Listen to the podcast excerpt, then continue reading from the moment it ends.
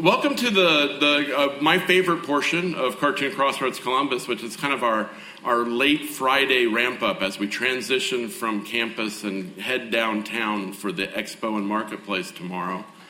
Um, this is our keynote presentation, so the first of those three events. We'll have a, a, uh, reception over at the Billy Ireland celebrating their 40th anniversary from 5 to 7. And then tonight's event um, in this very space is a screening of My Friend Dahmer with uh, introduction and Q&A with the graphic novelist on whose work it's based, Derf Backderf.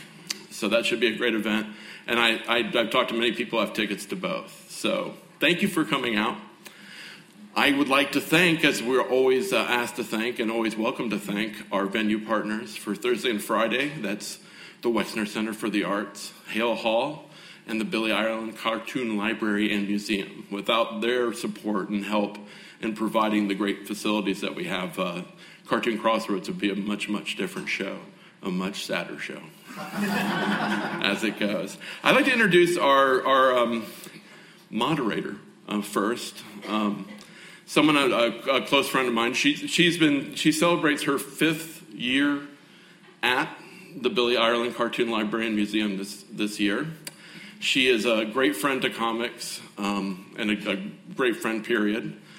Uh, she's, the, and I, I, ran this past her, so it's, it's, it's absolutely insane that I'm going to mess this up, but she's an associate curator at the Billy Ireland and an assistant professor at OSU, and she's really good at both. Not only can you see the results of her work over at the Billy Ireland, but she just won a teaching award. So.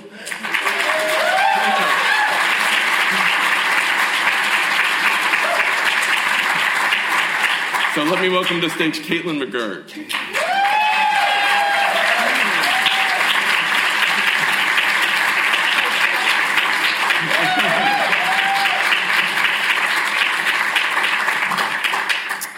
And our, our, special guest tonight um, is someone that has one of the great, already storied career in comics. I first encountered him, and I, will get personal with this, when he moved. He was a, as, as successful a college cartoonist as could be, but when he was in Chicago after schooling, um, his work started to appear in serial form in the Free Weekly News, New City, and then later on the Chicago Reader. Am I right about that? I that? Yes.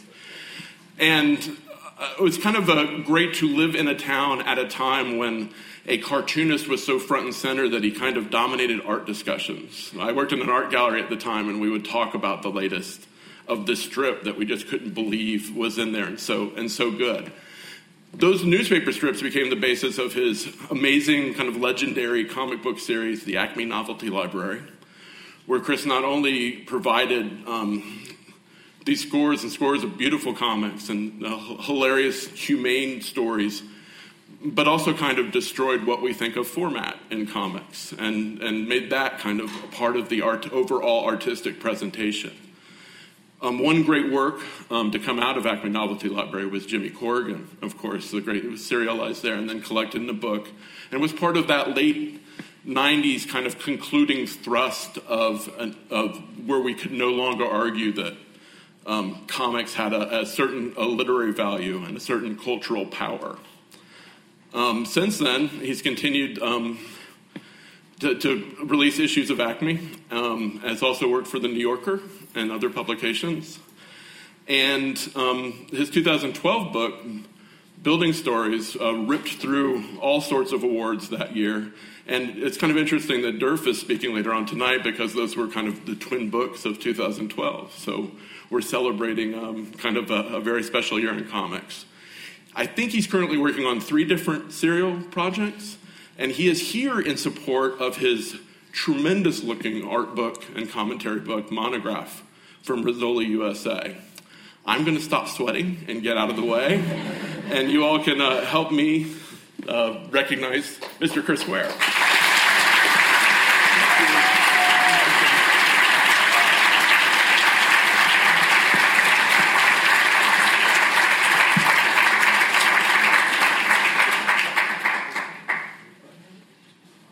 Everyone. Thank you for coming. Uh, thank you, Tom, for that amazing introduction. Is that on? Yes. we really appreciate all of you being here, you know, at 3 p.m. on a work day, and I hope you'll be hanging out for the rest of the CXC festivities. Hi, Chris. Hi, how are you? Thanks for coming. This is really nice of all everybody here. So there must not be a lot going on in Columbus on a Friday afternoon at 310. So anyway, apologies in advance. I usually I have to always apologize before these things because I get really freaked out and nervous.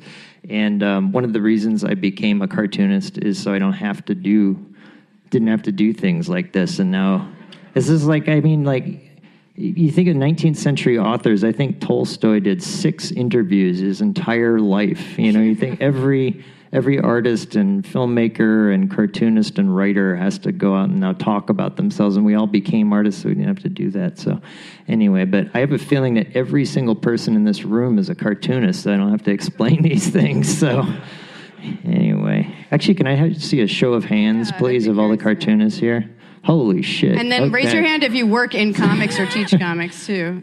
Wow. Okay. So we can we can speak very specifically. Yeah, I these are our think, yeah. people. We'll have to explain about like yeah pictures and words and all that crap. And like so. You guys get it, right? Okay.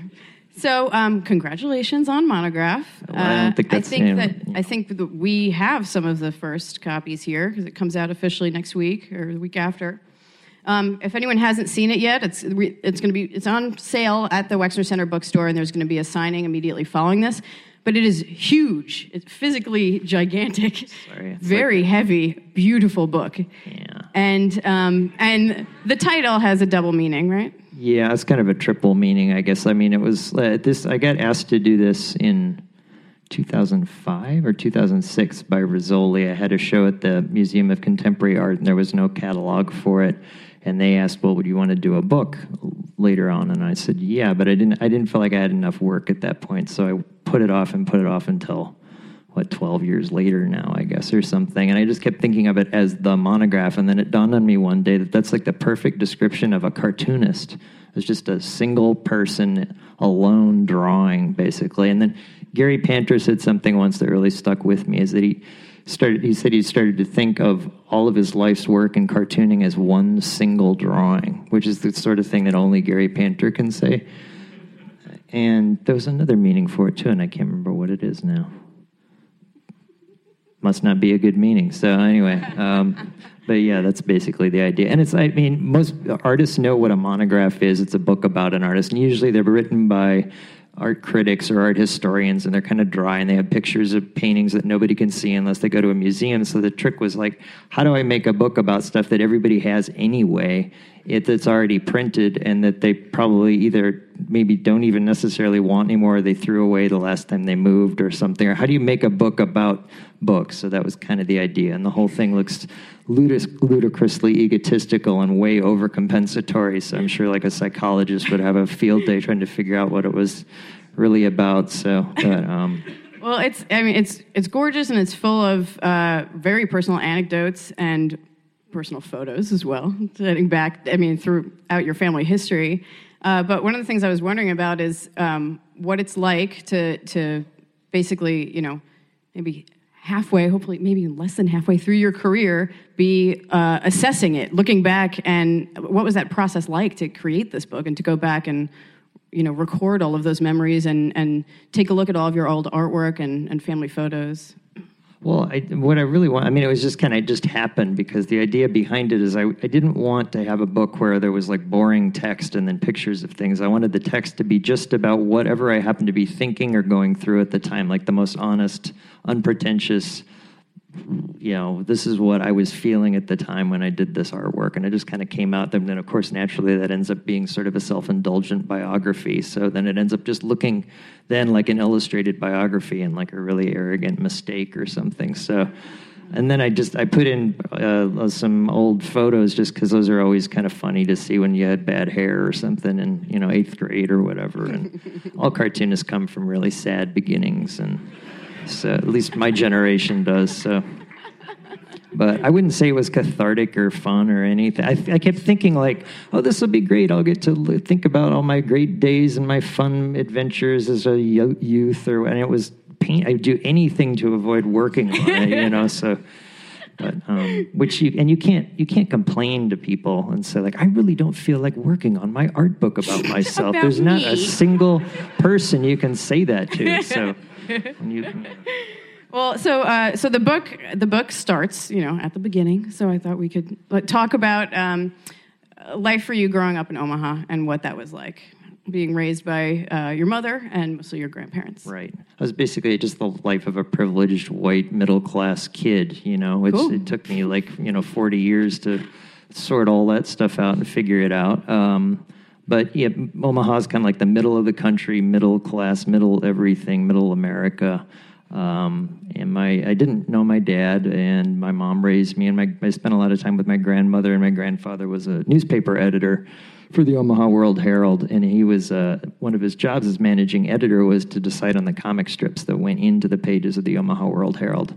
And as a result, he was friends with a lot of cartoonists, like um, we were talking earlier, Milton Caniff and Walt Kelly and Bill Holman would um, call up my grandparents' house when my mom was a little girl, and she would answer the phone, and there would be Milt Caniff calling up to talk to my. Maybe he'd had a couple of drinks or so, I don't know, you know, or just like I get, think there was like a culture of of, of getting in well with uh, with the um, you know the the the editorship. I just realized, oh, this is who did that? It Thank just you. turned Someone- on. I think th- these are just going to be looping images throughout. yeah, I created this loop of like stuff to run behind us so you wouldn't have to look at my shiny pink forehead, and I forgot to turn it on then out of nervousness. Um, anyway, so um, I, kind of grew up around cartoons. My grandfather wanted to be a cartoonist, and I don't know if that like transmuted to me, but it certainly did when I realized I couldn't do anything else, and I would get made fun of and beat up in school, and and I just decided to keep to myself and draw in the corner and try to become a, an artist. So.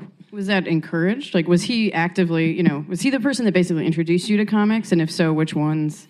I think indirectly because then in the basement of their of my grandparents' house where it was a collection of, of, of like free newspaper volumes, like all the Peanuts books that went out. Like he was one of the first uh, papers to add Peanuts, so he had all of the all of those original paperbacks, and I used to sit down there and read them.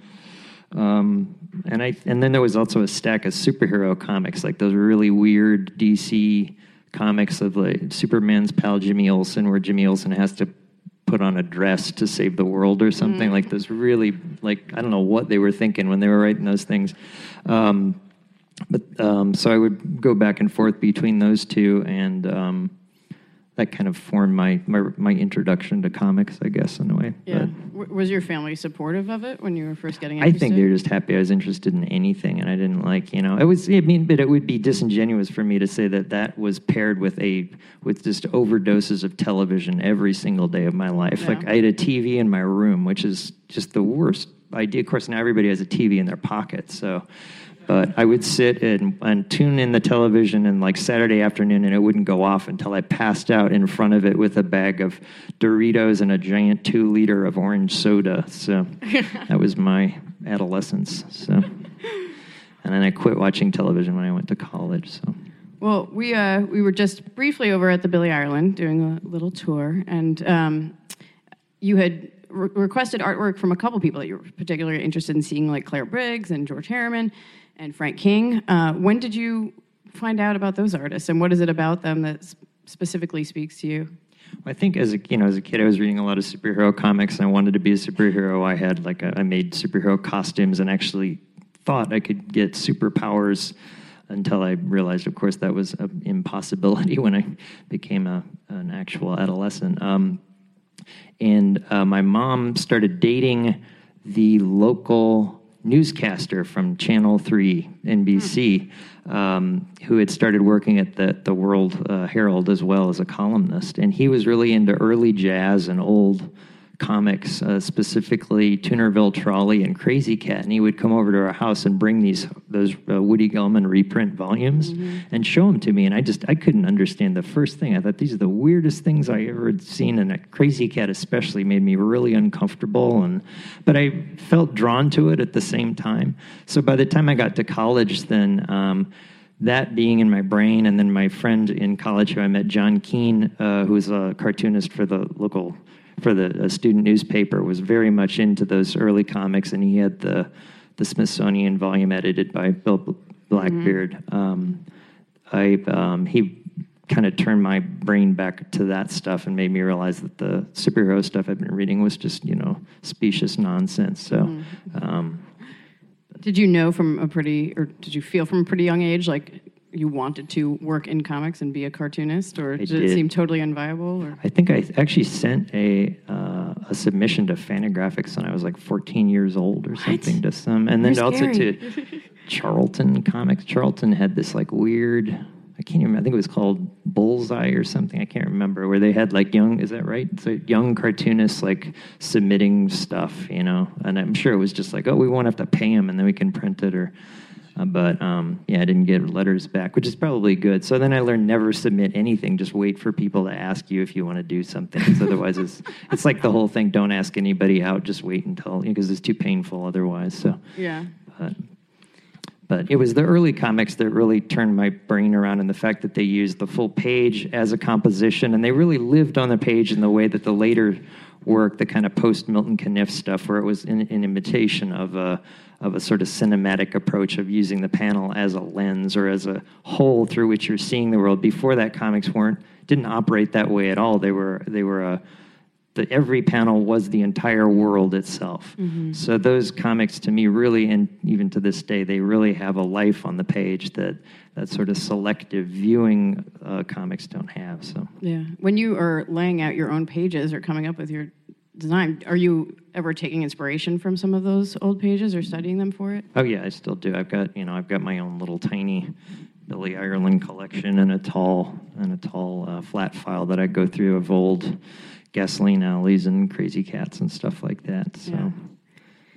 So um, I'd like to talk about your grandmother because I mean, who doesn't play a bigger role in your work? It would be wonderful to hear a little bit about her and uh, the effect that she had on your life and continue the, the grip she holds on uh, inspiring you. yeah, I think I mean she was just a really uh, well. She was an interesting woman in that she like as early in the twenties she cut her hair really short and just started wearing pants, which I mean was you know some that was some women did that then, but the, still at that point was kind of edgy, you know. And she spent her whole life as a very kind of independent person. She mowed her own lawn until she was in her 70s. And she's a very, very funny and very engaging and very, uh, what's the word? Uh, precise and, and uh, um, heartfelt storyteller. And as I got older, I started asking her more and more questions about her early life. We'd sit at the kitchen table, and she would sit there for hour and a half, two hours after dinner, oh, and I'd be either still living in Omaha or going up to visit her after I'd moved away. And it was, I mean, there were times where I'd be sitting listening to her, and the whole world would just vanish, and I would literally feel like I was there with her at age 12 or 13 at whatever story that she was telling about her childhood and it really felt like like time travel in a way. Mm. So and on top of that she was one of the she's the person around whom i felt most like myself i think you know and i think that's i think that's one way of like defining love in a way is that somebody who makes you feel most like either yourself or what you want to be. So and she was always very encouraging and seemed to kind of kind of understand, you know, that kind of impulse, I guess. So, but she could be critical too. So I remember once I, I gave her a copy of X Men 137, which is The Death of Phoenix, when I think I was 15 years old and asked her to read it. And she very, you know, very politely sat and read the whole thing. And then, you know, I said, So what did you think? Wasn't it a powerful work of art? And she's like, You know, I really thought it was horrible. You know, I don't know why you're reading this junk, you know, so. And did she? Um, uh, was she an artist in any way herself, or She wasn't, and I would try to get her to write stories down because she had such a peculiar way with words. She would always use verbs in a very strange way, like you know, like she would talk about engineering dinner or something Yeah. like that. I can't, I can't really recreate that, but it was. It, it- she had such a lively way of speaking, and she. It's, I have some letters that she wrote, but she wouldn't write down her life story or family story. She took tons and tons and tons of photographs, though, which was my first real introduction to the fact that life is extraordinarily sad. And that I would go through, and she arranged them all, of course, chronologically, because that's what you do with photo albums. And I'd go through these photo albums and see my mom grow up and me be born and then everybody getting old. And I, I remember once sitting in the basement just being overwhelmed with this sense of inevitable death and hopelessness, but also at the same time, this like real like kind of inconsolable love for her and for my mom, and I remember like going upstairs and like crying and stuff. And it was, I mean, in a way, it was sort of like she was making art in a way, but it was, but in a sort of indirect way, I guess. So Yeah. Um, and your your grandfather did he he tried his hand at cartooning? You have some of his work in the, or at least a piece of his. Mm-hmm. just a the book? couple little drawings. Yeah, he wanted to be a cartoonist and went to the uh, University of Nebraska to study art and told his parents I think he was studying math or something. I completely lied to him about it. And then but he was got into a lot of trouble and ended up stealing stationery from the dean's office with one of his his friends and sending a letter to all the fraternities on campus um, uh, requiring them to show up at the gymnasium, I think, on a Sunday morning for mandatory VD testing. and then he got he got thrown out of college for that. So yeah. Yeah, And then my mom, when she went to college, she ended up she took, she got like um, Pepsi bottles and pour and and rebottled a uh, dark beer in them and sold it to the freshmen, and she got thrown out of college too. So but I think I was like the first to. To, I didn't actually finish my degree either, but I didn't have the, the proud distinction of being tossed out. So, but- Was your mom an artist? she actually is an artist. She, she's a really great painter. She's a much better painter than I'll ever be. Uh, and she she used to draw horses for me. She could really draw anything. She's a really careful observer. I think a lot of every, everybody was an artist a couple of generations ago. Like you were trained to watercolor, you were trained to see, you were trained to look. Nobody is trained to look anymore. It's like it's the fact that even looking is seen as a skill is ridiculous because it's it's looking is living, you know, and it's and people say, oh, I couldn't draw a straight line. It's like, well, first of all, you don't have to draw a straight line. Second of all, drawing is is is actually just trying to see the world better. So, and I think she was actually probably my first example of of drawing and trying to emulate her and try to, you know. But Playing off that, was I'm curious about how, uh, you know, because you're focused on ob- observing and the world and you know processing it into your comics. The more you started to make uh, works like that, did it change the way you started to experience your life and uh, process things that were happening?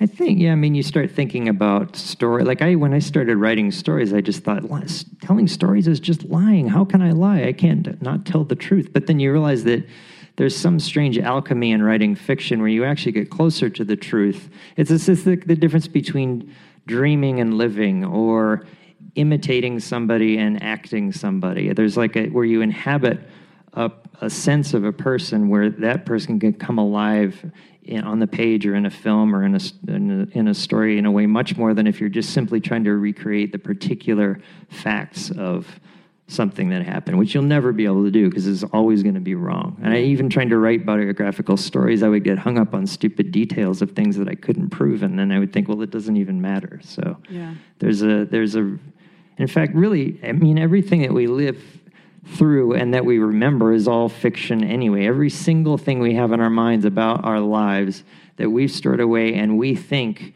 is 100% true and we base all of our identities on is completely being rewritten every single day of our lives and edited and changed. So we're living lives of pure fiction anyway which i think is one of the reasons why we want to read novels and stories is to see how other people do it or to provide sort of like a sympathetic hum to which we can kind of do that mental gymnastics of remembering i think so but Yeah. i don't know maybe that sounds nuts i spend too much time by myself or something so yeah.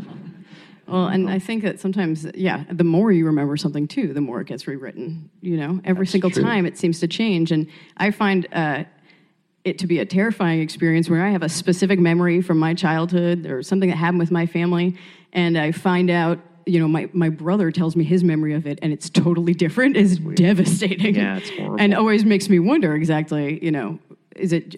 It's just that I own that memory, and that's that's what my reality was, or what? You know, what's what's the true part? There's no way to tell. I mean, and now I guess that we have our, our ancillary storage devices that we carry around with us. We can go back and like, but who's going to have the time to go back and look at all? I don't want to like when I'm 85. I don't want to be. I was at the Wexner Center in 27. You know, like it's it's just be that'd be even No. sadder in a way. You know, it's like it's almost more How are we reassuring to. well, yeah, I don't know.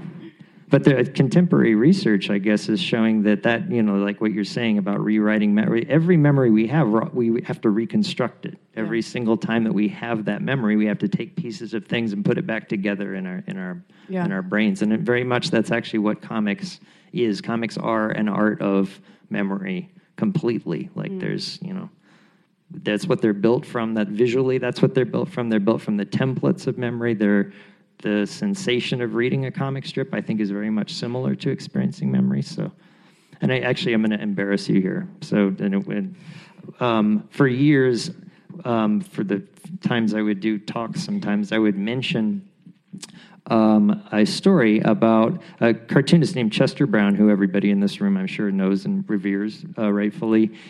Chester sent me a letter, I think it was about 10 years ago or so, with a Xerox or copies of a, uh, uh, a, um, a paper about comics and memory. The idea of which I more or less divined from kind of glossing over it was that we don't actually remember things as movement or as films. We like to believe that when we we think of our memories, we think of them as a continuous sort of flowing action, like it's a continuous movie that we can access in our minds. And this this paper suggested that that was actually not true, that our memories are just simply basically almost still images with accompanying sort of impressions of sound. And I read that and I thought that's just bullshit. I'm not even going to read that.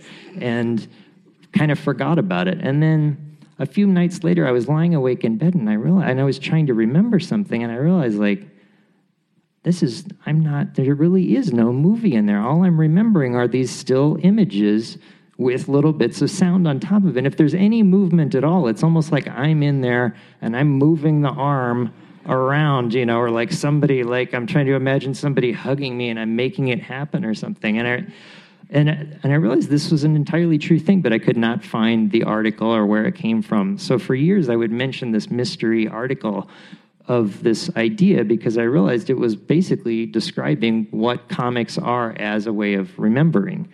And um, I uh, I told this to Lynda Barry a few years ago when she was in town for the um, for the uh, Chicago I don't know what they call it something book fair or whatever. It's a painful event, but um, um, and I told her about it one night, and she we had agreed to meet for breakfast, and I had also shown her on the iPhone the whole like you can you know speech to text thing and she totally flipped out on it because she didn't know that it could happen so she was just talking into her phone and sending me texts so she sent me these texts, and she's walking to try to find me for breakfast.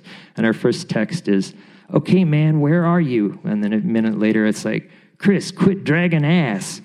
And then the next one she sends me is, I keep thinking about this idea that memory presents itself visually in a way that is more like a series of stills than a motion picture. And the more I test this idea, the more true it seems, and it is the most intriguing thing I've ever had to play around with in a long time. It seems absolutely right and mind bendingly incredible. Um, and I've told this that idea to a number of other cartoonists too, and they're like, "Wow, this is really amazing." So anyway, long story short, uh, I finally found out where this idea came from and whose idea it was. Uh, when Chester wrote me about a year ago or so, when he remembered that I was trying to find out who this was, and it was Caitlin's paper about memory.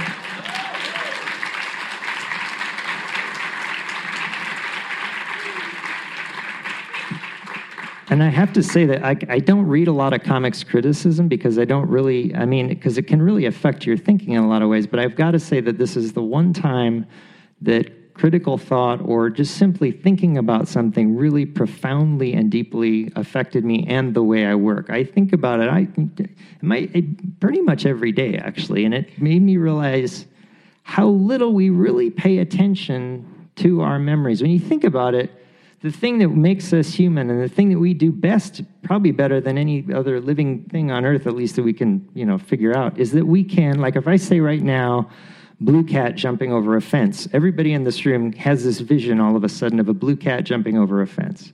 And what is that? Because you're looking at me, you're looking at that, or you're looking around or something, but at the same time, you have an image in your mind. But how can you have an image in your mind if it doesn't actually exist? And that's the thing that comics get to and that memory gets to in a very it's just I, to me it's an astonishing thing and there's no way to really describe it other than to simply close your eyes and try to actually see it and that's what you did and there's you can't really prove it. You can't, you know, go through clinical testing and say, you know, but you really figured something out by just paying attention to something that nobody else was paying attention to. So. Thank you. uh, yeah, hmm. very emotional right now, but uh, yeah, that was uh, one of the most uh, amazing experiences of my life. To give a little background to that, is I, I, wrote that when I was 19, 20 years old, and I was in undergrad, and um, I was reading your work and reading uh, Chester Brown's I Never Like You. It's just one of my all time favorite things ever. And I wrote him this really long handwritten letter about my ideas for uh, how memory works in comics and explained exactly what you just said, even much more eloquently, though. Um, and so I sent it off to him and didn't expect to hear anything back, of course. Um, and then months later, I got a phone call, and he said, "Oh, this is Chester Brown. I got your, I got your letter, and uh, uh, sounds like you're really onto something. So I thought maybe I'd let you know if you wanted to talk for a while." And I was shaking, like more than I am right now, and freaking out. And I sat at my computer. I was like, "Yes, of, of course, Mr. Brown will do an interview." And I sat there and I opened up a Word document, and I still have it saved. But all I typed was holy shit, I'm on the phone with Chester Brown over and over again. I did no, I did no notes whatsoever. Luckily, I do remember, you know, a lot of what he said, and it, and it worked its way into into my paper. But uh, you should have sent that, that, to the Paris Review as the Chester Brown interview somewhere. Yeah, right. So uh, I feel very indebted to him for sharing that with you, and for us being up here. Um, well, but but it it's now? true. I think like I for a long time, uh, you know, I'm very uh, uh, I don't want to, I feel silly to say sentimental, but you know, I really, um, very memory focused, memory driven, memory centered. And uh, I, you know, it occurred to me that there are so many really important memories of my life and a lot of really unimportant ones that are basically like slides in my brain. And they're images that I can recall, but like we were saying, it's, it's just a flat image. And it's not a complete image either you know? Oftentimes it's oh, it's, it's like the it's the outline of a memory or some weird part of it you know? And so if there's some important part in my life i can maybe recall a single image from it and it might be something vague like you know today if this was a memory you know like that flat the sharp angle of the stage here or the light or something. But it's there you know? It's a sketchy version almost like a cartoony version of something and um, you know, you don't remember, at least I don't, I hope, I wish I could, the entire lengthy conversation you had in detail with your grandfather, but you remember like a, a snippet of it. Or not even a snippet, but just like a um, diluted version, a broken down piece of the important part of it, you know? And that that's a comic panel, you know? Like, uh, so, uh, so I hope this works for everybody. it sounds like it worked for Lynda Barry. well, I mean, there's I did a strip in building stories specifically about that, about your idea. There's that the six page thing about the couple on the second floor and the woman trying to remember their arguments and things like that. That's specifically inspired by your by your seeing into that. so, well, I mean, you told me something, and, and I don't want to embarrass you if you don't want to talk about it. That's fine. But in the email you wrote me a few days ago, you said that your mother had died when you were 12, mm-hmm. which to me kind of explains why you would become so uh, in you know interested to put it very mildly why you would want to you know focus on what are these memories how can i keep them how can i hold on to them before they you know vanish or whatever so yeah and i think that i um uh, you know because of that and i think the i don't know the more tragedy you go through or something as a child the more you start to i mean obviously it gives you a really early sense of mortality and so you have this really uh, at least i feel a drive to do as much as possible or experience as much as possible but also to have a like hyper focus on what I'm experiencing as often as I can, you know. And once I fi- kind of figured out that that's how my memory was working, I don't know if this is helping or not, but I've started to almost like consciously look at every, you know, really deeply look at everything that I'm experiencing and in my brain be like, take a picture. You know, I'm like taking to, trying to like, get a, a mental photo and reminding myself to like take impressions of everything that's Well, happening. that's actually, I mean, this sounds dorky, but all you're doing is drawing, basically. Because the state you get into when you're drawing is just focusing that way. And I'm Yeah. convinced that people 100 years ago were much more apt to be in that state than they are now. We are we becoming such passive creatures. So we can't stand being by ourselves for more than a few seconds at a time before we slap our thighs and want to see what's going on on BuzzFeed or whatever, you know. So, whereas before, people would pay attention to things. They would think about things. They would pay it. They would, you know, there was a reason that a sunset was actually moving and not just an anodyne, empty, sentimental experience. It genuinely was was moving because you wouldn't necessarily see those colors. You would be so attuned to how they were playing against each other that it was actually a genuine experience. So. Yeah, yeah. Um, it's something that I had heard recently was uh, from a, a professor that I had worked with um, in the art department that they specifically wanted their students to uh, draw memories that they did not have a photo from, and people could not really do it. And that the, people are having a more difficult time recalling any of their experiences unless they photograph them because we're so used to photographing everything and documenting it. And speaking of that, this is a slight segue, but I had noticed today in, in meeting you that you, uh, instead of taking pictures, you record a video with your phone. I kept thinking you were taking a still photo, and I was like, he's taking a really long time to take this picture. Well, it makes for funny movies too, and the people you think you're you're taking a picture, and they're like, you know, so, but most I just started doing that just as a random thing. If you string it together, it makes a really strange film, and it makes you realize that you're actually organizing things in ways that you don't otherwise know. Like I'll start when I when I string it all together, I'll realize that I'll be focusing on a like the upper left hand corner. There'll be something red in like three of the, hmm. stri- which is a, I mean, there's obviously something going on where we're spatially mapping our memories not only in space but also as images. I think, or maybe it's just me doing it, but I think other people do it too. So, and to me, it's like again, comics to me are like that's where the real power comes from. You know, certainly they can be used to tell jokes and to have, you know, like, you know, fantasies about power or whatever it is that they're, you know, that they become so well versed in. But fundamentally, as a way of trying to get at something that there's no other way that you can visualize or imagine or try to recreate on the page in the same way that when you're looking at a comic strip, you're you're not only not seeing it, but you're seeing it in the way you don't see a page of text when you're reading it. I really feel like it's that's the medium that best suits that, even better than film or, or anything else. So, Yeah, but I agree. Um, what are what are your what's the first memory you have? oh, geez, that's a, actually I do have a memory of crawling towards a leather kind of like a couch thingamabob, whatever thing you table.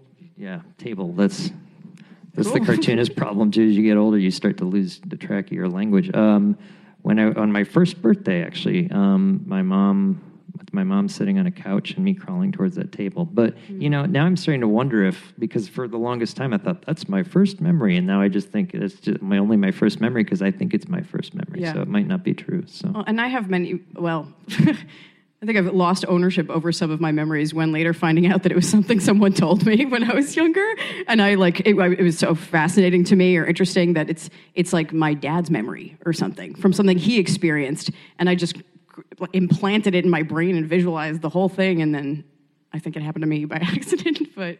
Well, apparently, we don't start forming memories until we really start forming language. And I actually think it goes farther than that. I think, it, especially as as people, when we start to read, that's when we really stop. We not only when we stop seeing the world, but that's when we start start remembering it. Yeah.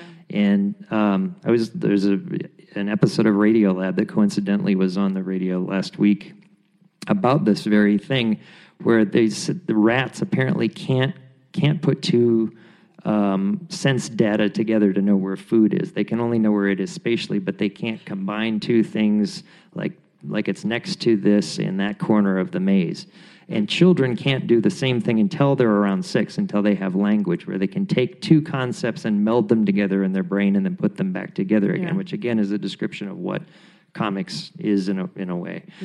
And um, if they confuse uh, uh, the, uh, they tried experiments on adults where they confuse their language centers, and the second they do that, they lose the ability to recreate that sense of spatial memory. So, but- and I think our minds are very much attuned to, we associate space with memories, and that's one of the reasons why we get so attached to our houses or homes where we grew up, in a way, and that whole idea of the memory palace and and and and um, spatially organizing where certain things or emotional centers of our of our beings are in our brains. In fact, there's apparently even cells that called grid cells. Do you know about this? No. There's a Swedish uh, researching duo named the the Mosers who won a Nobel Prize a few years ago for it, where they determined that there are actually cells that are constructed X Y Z in little you know neurological neurons constructed that way, where it seems to suggest that when we map spaces, we literally create a physical model in our brains in those neurons, like the neurons connect. Really?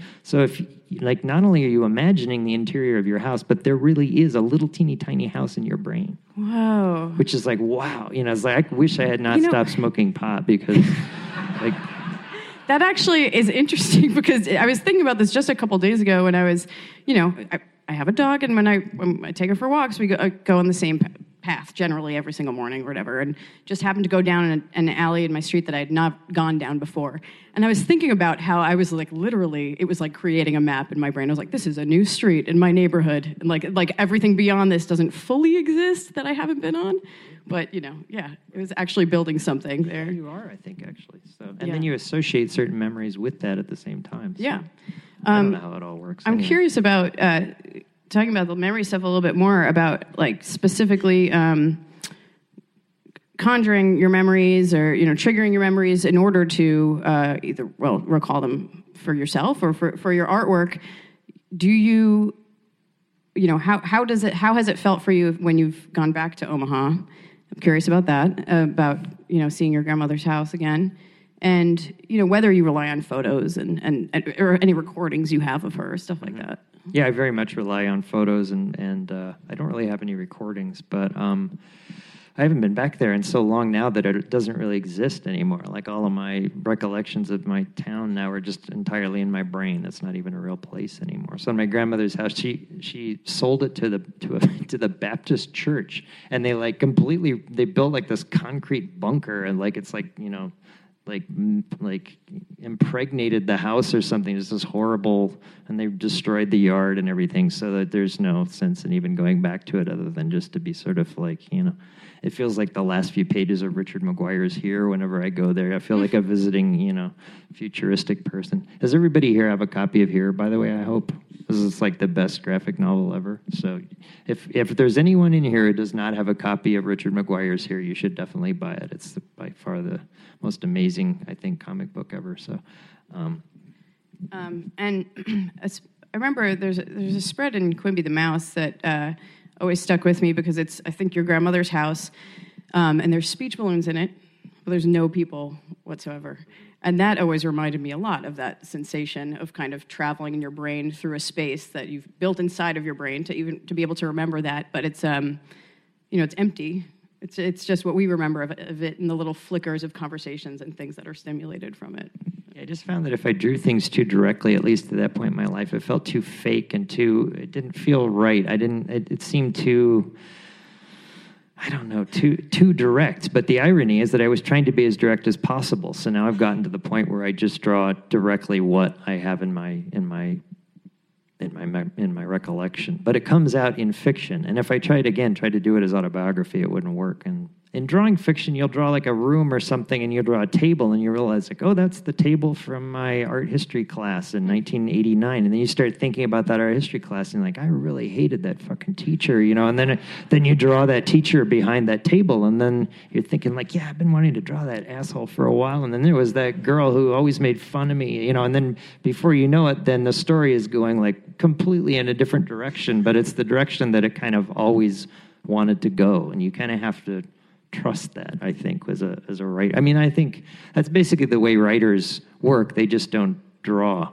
They draw in their minds but they don't draw on the page. So there's something that there's like a feedback loop that comics provides that's unique to it as a medium and that you're actually seeing the workings of your own mind on the page as you work. And it's a really interesting sort of uh, solipsistic experience i guess which is why a lot of cartoonists go a little nuts as they get older so but Where does your uh, interest in and uh, ability for drawing uh, sort of architectural drawings and isometric perspective and, the, and your interest in buildings where does that all come from? Again, just memory. And I draw, I mean, I use isometric perspective because it's the way we remember the world, not the way we see it. I don't want to draw the world the way we see it. It's entirely about how it's in our in our minds. So that to me that's what comics are about. So I occasionally will use perspective if I want something to feel like a, a moment of being somewhere looking at something, but very, very rarely Yeah. beyond that. So Yeah.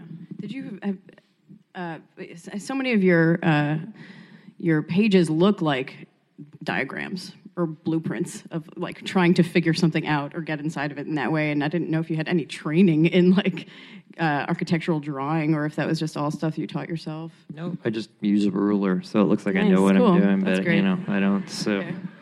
I mean, I think comics are diagrams. You know, I think there's there's really no other way to describe them. Really, I mean, maybe I've taken it a little far or something like that. But I don't want, like I've said many times, I don't want my hand to be a part of the emotional or aesthetic experience. In the same way that I wouldn't expect anyone to want to read a novel in the original manuscript where you'd see the scratch outs and the notes in the corner and the coffee stains. I mean, it's interesting, but it would get in the way of the theatrical, imaginary experience that the writer is trying to impart in your brain, where you go blind when you're looking at a page and you're seeing instead what's inside your brain, not what's on the page. Mm-hmm. So there are plenty of artists who do that, though. Gary Panter being, I think, by far the best example of somebody that can balance those two worlds if not only equally but poetically in a way where they both sort of like crackle in, in your brain and on the page but i realized pretty early on i was kind of incapable of, of working that way and i wanted to subdue it very much and work in a typographical way so I'm not sure if there's any images that have come up of this, but I think there were some in there of some of the things that you've built and done carpentry of. Where did you learn how to do that, and uh, how does that inform, if it does at all, your comics and drawing?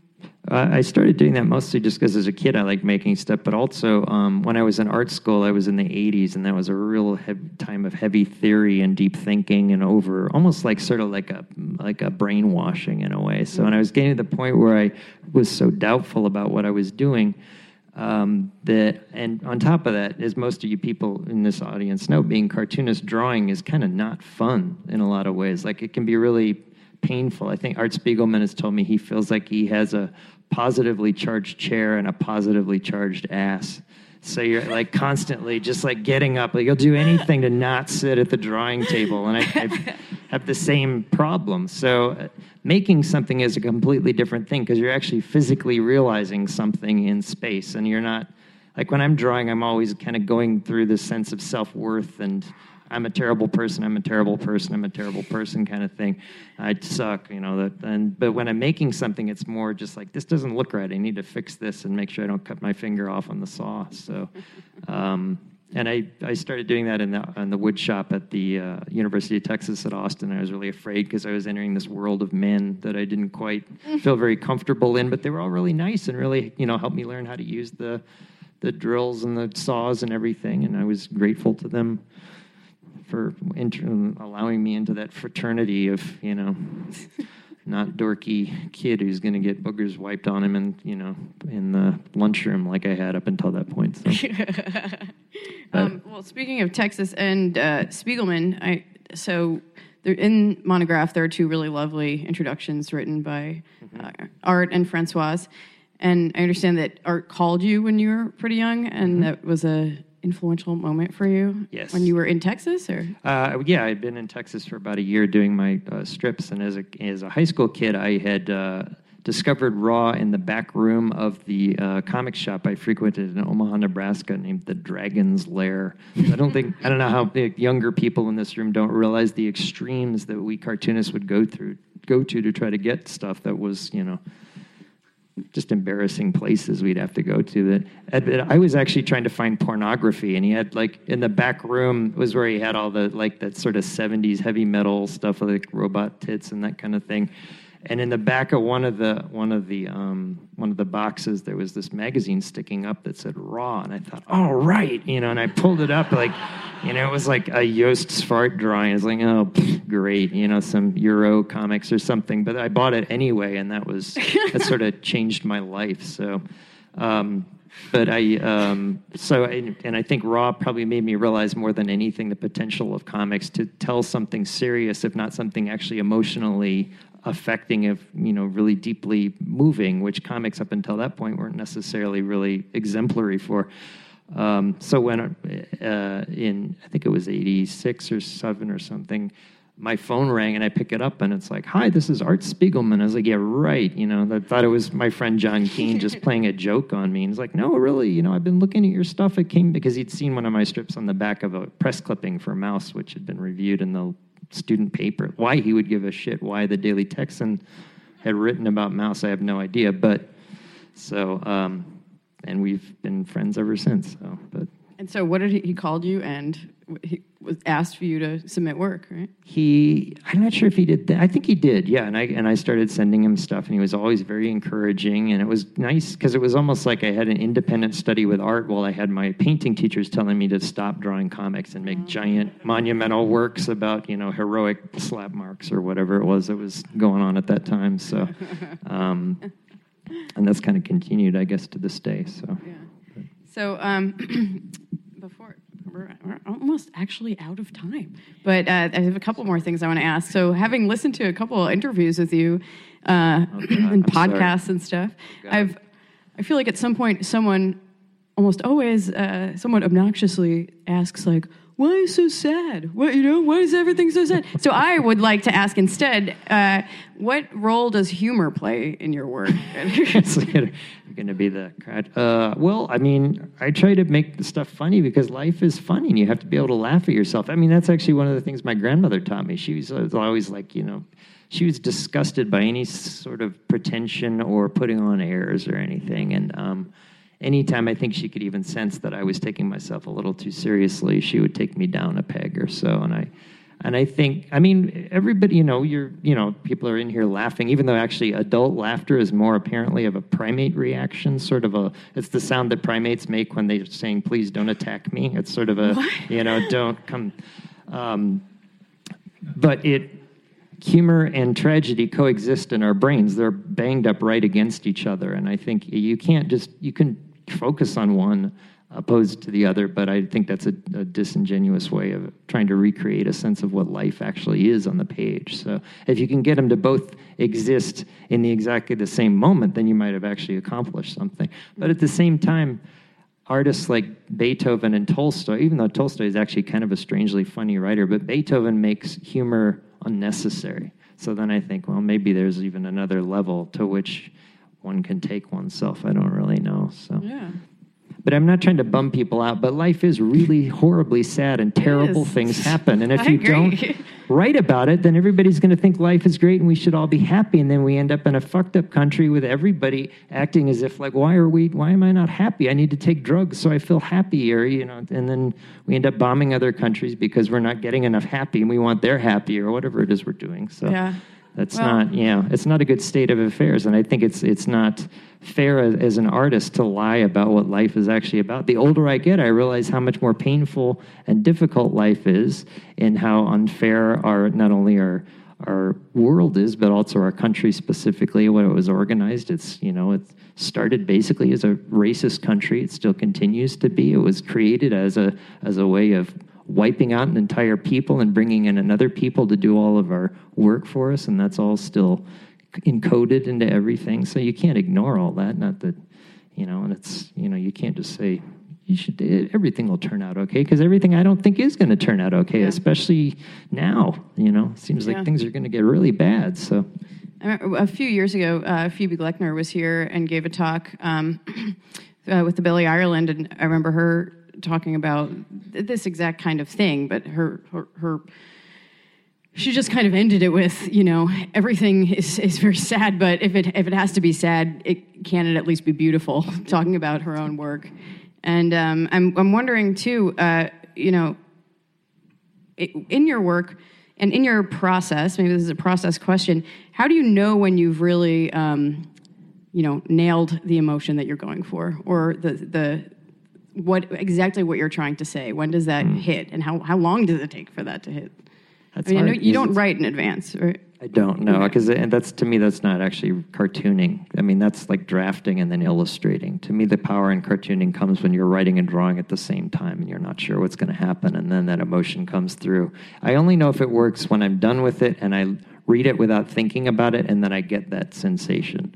Hmm. And sometimes I think I don't even know if that sensation is only within me. I can only hope if it's im- that it's imparted somehow in the pictures and the words, but you know, there's really no telling. So Yeah. sometimes it takes months to figure out and see if it worked or not. But you never really know. You just kind of keep going and hope for the best. You know, so it's. I don't know. Yeah. And I don't mean to pontificate or anything, or, you know, it sounds kind of arrogant, but I don't mean to. Well, I don't know. Anyway, sorry. Do you share your work, uh, you know, in, in process with your family? I'm also curious about how your family and starting a family has uh, changed your work in any way or, or your process for it. Well, I've been working on the, the next chapter of Rusty Brown now for four years because I've been doing other things at the same time. And my daughter was up in my studio a couple of months ago, and she was sitting at my table, and I have pages from the, the chapter. It's titled Joanne Cole hanging above my table, and she's kind of looking at him, and she, she said to me, Daddy, is there anybody out there who's even really interested or excited about this being published? Oh my God. And I mean, how do you, what do you say to your daughter then? You know, why, yes, honey. Like, no, no, there isn't. I don't know. I'm sorry. You know, I'm, I, I'm, you know. she's always been, even when, when she was five years old, I was, we were done with dinner and my, my wife said, okay, daddy's going to go upstairs and work now. And she said, no, he's not. He's just going to go upstairs and blame himself. Whoa. I don't know. She's she's got a good sense of. there was another time too, when my my wife and I were we were discussing something in slightly terse terms or something, and we noticed that Clara was looking at us like this, and and my wife said, "Don't worry, honey, I love Daddy," and she said, "You don't love Daddy." oh my God. so kids, there, it's I would highly recommend having them in your in your home. So yeah. But, Is she, love- is she drawing? she is. She doesn't draw as much. She had a teacher who I really am angry at, who told her she couldn't bring a sketchbook to school. She, she was drawing all the time in class, and is one of those dumb teachers who doesn't realize that you actually think better while you're drawing or while you're doodling. And she's just one of those like, pay attention and watch me because I'm the important person in the room. And because of that teacher, she's stopped drawing. I mean, she might have stopped drawing anyway. Yeah. All kids kind of stop at a certain point, but she doesn't draw as much as she used to. So I find that kind of. She's a really interesting writer, though. So Yeah. I don't know. Who knows? Yeah. So. It always breaks my heart when uh, with with kids as they as they get older and older, watching the point uh, the, the changeover from you know drawing all over the place, like be, you know really just like f- feeling it out and doing it, and then when the hand goes up around the pen, you know Right, that yeah, just that's a good way me. of putting it. Yeah, or when they you start making want anyone to lines like it. this, those little sketchy lines that you start doing right when you start thinking about Yeah, sex. the self conscious. Yeah, right. that too. Horrible. Um, well, So, a couple more things just before we turn it over to questions. Uh, I don't know if you have any thoughts about this, but um, we have we have noticed, and we like to, to promote that there seem to be more uh, cartoonists from Ohio than almost any state in the country. And that fact aside, you also being a Midwesterner, mm-hmm. do you have any thoughts on what it is about the Midwest in mm-hmm. any way that inspires cartoonists? I, yeah, I have a foolproof theory actually. Let's hear it. If you think about the history of America as a westward expansion, starting with New York and the East Coast, I always think of New York as sort of the brain of America. And if you think of, like, if you go all the way to the West Coast, you've got movies, like, you've got the mind and reading in New York, and then all the way to Los Angeles, you've got film and seeing and sex and basically what Faulkner called the plastic asshole of the universe. So somewhere in between is the Midwest, which you could think of almost as kind of like there's a reason it's called the heartland. But I really think that there's a reason why both chronologically in the history of the development of popular arts in America, like you think about the time that Chicago was really kind of the center of it all around the turn of the century with comics like Little Orphan Annie and Dick Tracy and stuff like that. It's a blend of seeing and reading that was pre-cinematic and I think there's something about the weather too, as well, where it's there's like a sort of a humbling effect in a way of people staying in, um, maybe working more rather than going out because there's nothing really to do necessarily. Um, So yeah, that's my my Yeah. theory, I guess. I So- heard some, an- another artist say at one point, and this might sound hokey, that it's because the sky is so much bigger in, in the Midwest. Who like there's not as many tall buildings. That's bullshit. Believe that. Like, that might be true. I don't know. So, well, um, please join me in thanking well, Chris thank Wick. you. No, thank you, Caitlin. Thank you. Thank you for coming.